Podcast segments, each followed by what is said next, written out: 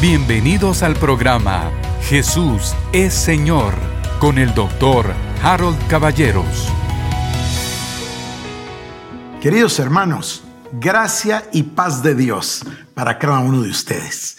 Quisiera antes de comenzar dar dos avisos, dos anuncios. Número uno, recuerde que mañana es viernes, es el primer viernes del mes y nos toca nuestro servicio en vivo a las 7 de la noche. Mañana estaremos nosotros tratando un tema maravilloso, el poder del Espíritu Santo. Y además tendremos Santa Cena. Le ruego que usted prepare en su casa los elementos para tomar la Santa Cena que va a ministrar aquí junto conmigo Cecilia mañana por la noche. Bueno, eh, además, número dos, estoy tan emocionado con el tema de la sangre de Cristo que he decidido, mire, me he pasado hablando con Cecilia de este tema toda la semana y hoy por la mañana le contaba yo la maravilla que ha sido desde enero del 2019 el comprender la integridad, más allá de la integridad, la integralidad de la palabra de Dios para poder en realidad interpretarla. Y hoy en la mañana que teníamos nuestra conversación, le, le decía yo a Cecilia que cuando uno estudia derecho, el primer año o el segundo año, tenemos una clase que se llama Lógica y Hermenéutica Jurídica. Y aprendemos a interpretar, así se dice en derecho, la interpretación de la norma, la norma jurídica.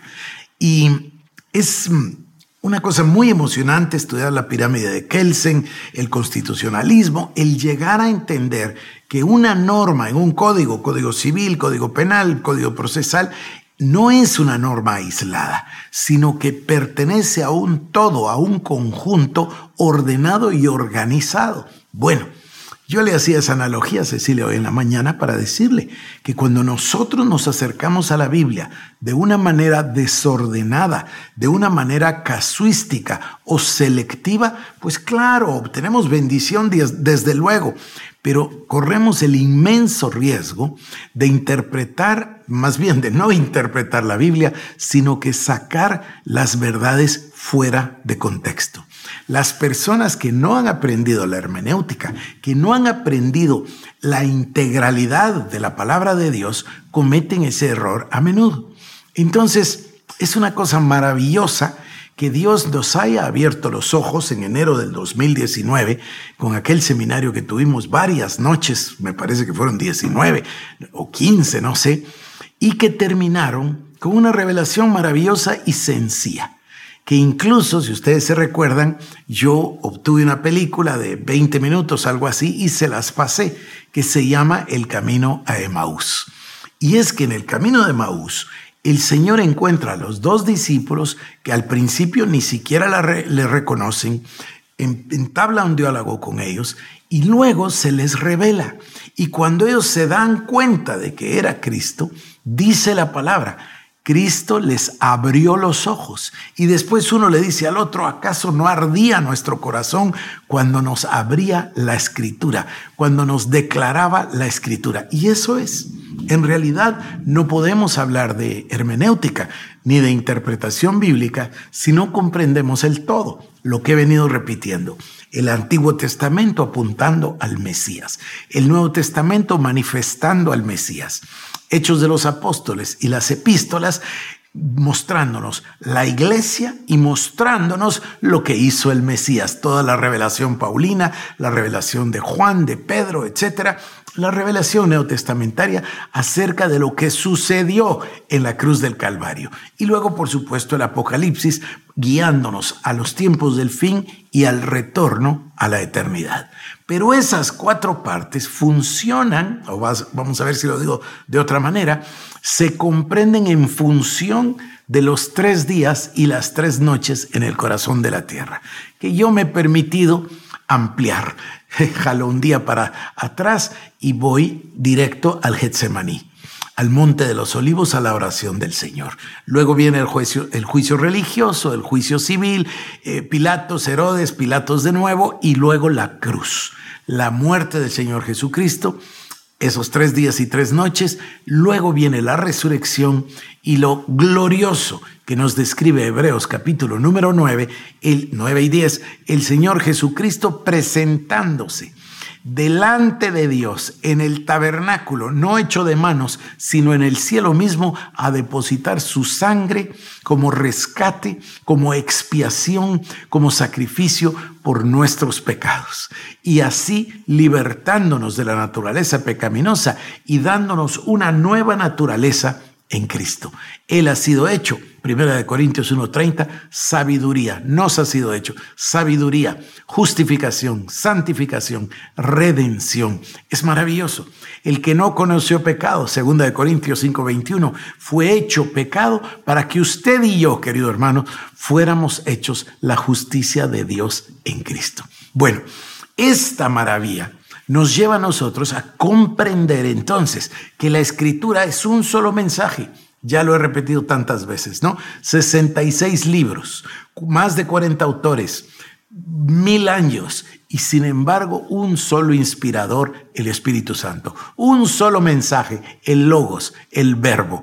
Estaba yo, yo voy a compartir un mensaje hoy con ustedes de estaba yo investigando ayer en la mañana, jalando libros y buscando, y me fui a buscar la Biblia anotada de Dake para tratar de interpretar y de comprender, no de interpretar, de comprender un pasaje en Primera de Juan capítulo 5. Es maravilloso el pasaje y dice que en el cielo dan testimonio el Padre, el Verbo y el Espíritu Santo. Es decir, nos dice el Padre y en lugar de decir el Hijo dice el Verbo, el Logos, la palabra. ¿Acaso no es eso maravilloso? Y el Espíritu Santo. Pero luego dice que en la tierra dan testimonio el Espíritu, el agua y la sangre. Y entonces yo andaba buscando eh, cómo comprendo esta segunda parte. Por supuesto que comprendo lo del espíritu, pero luego el agua y la sangre. Y me voy allá, a la cruz, al costado del Señor Jesucristo, cuando perfora con la lanza el centurión romano y cómo brota agua y sangre. Bueno, de eso ya le hablaré. Pero en fin, regreso. Regreso para decirle que estoy tan emocionado y tan contento que voy a dedicarle tres días seguidos, tres predicaciones o tres enseñanzas seguidas. Va a ser el domingo, el lunes y el martes. Quiere decir que es domingo 22, lunes 23 y martes 24. El domingo lo haré en el, en el, servicio normal, a las 10 de la mañana pero el lunes y el martes lo haré a las 7 de la noche en la iglesia del Shaddai. Si usted quiere venir, está invitado. Tenemos medidas de seguridad, bioseguridad, tenemos espacio, eh, ¿cómo se le dice? Distanciamiento social, etcétera. Venga, por favor, no, no, no hay ningún problema. Acérquese.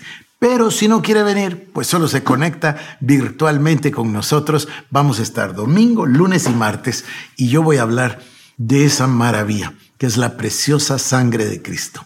Ya desde ahora mismo sé que no voy de ninguna manera a, tratar el tema exhaustivamente, son solo tres horas o tres días, pero por lo menos voy a introducirle a usted a que se dé cuenta que la sangre de Cristo viene desde Génesis capítulo número uno hasta Apocalipsis capítulo número 22 y que es una constante, es una línea maravillosa de bendición, sobre todo para la iglesia, para nosotros, para los que confesamos a Cristo.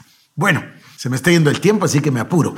Tengo el anuncio, entonces, mañana, por favor, a las 7 de la noche, y luego lo invito para el 22, 23 y 24 de agosto en la iglesia El Shaddai. Domingo en la mañana y lunes y martes a las 7 pm. Y quién sabe si no después seguimos de largo unos días más con ese tema tan emocionante. Ahora quiero introducir un tema distinto, diferente. En realidad le voy a contar, esta es una indiscreción a lo mejor, pero lo voy a contar.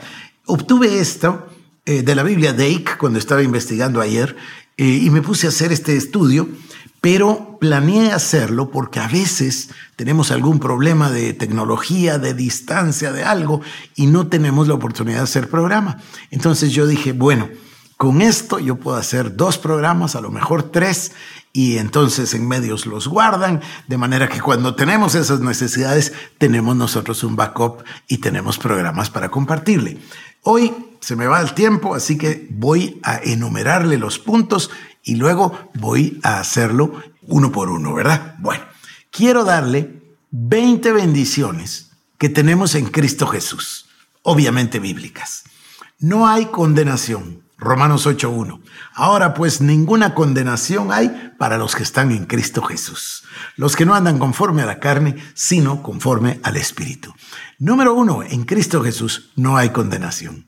Número dos, solo los voy a enumerar, la libertad del pecado y de la muerte. Número tres, el amor de Dios. Número cuatro, el testimonio de verdad del Espíritu Santo. Número cinco, estamos unidos en un cuerpo. Número seis, sabiduría, justificación, santificación y redención. Ya usted lo sabe de memoria. Número siete, resurrección del cuerpo. Número ocho, triunfo. Uf, eso va a ser una bendición para todos. Número nueve, fuimos redimidos de la maldición de la ley. Y número 10, ¿qué le parece? Eso ya lo sabe usted. La nueva creación, la nueva criatura. Y tengo 10 más. Hoy voy a terminar aquí porque por estarle dando los anuncios se me fue el tiempo. Pero le espero mañana con la bendición del poder del Espíritu Santo. Vamos a orar de una manera particular por sanidad de los enfermos. Y, por cierto, eso no se lo dije, pero el lunes y martes 23 y 24 de agosto en la iglesia El Shaddai vamos a hacer especial énfasis en sanidad para los enfermos y ministrar. Tenemos muchas necesidades. Ya es hora, después de esta larga pandemia, que podamos nosotros orar por las necesidades en persona y sanar a los enfermos, como dice la palabra, en el nombre de nuestro Señor Jesucristo. Por hoy, que Dios le bendiga. Esto fue el programa Jesús es Señor con el doctor Harold Caballeros. Si quieres más información, búscanos en nuestras redes sociales como Iglesia El Shaddai Guatemala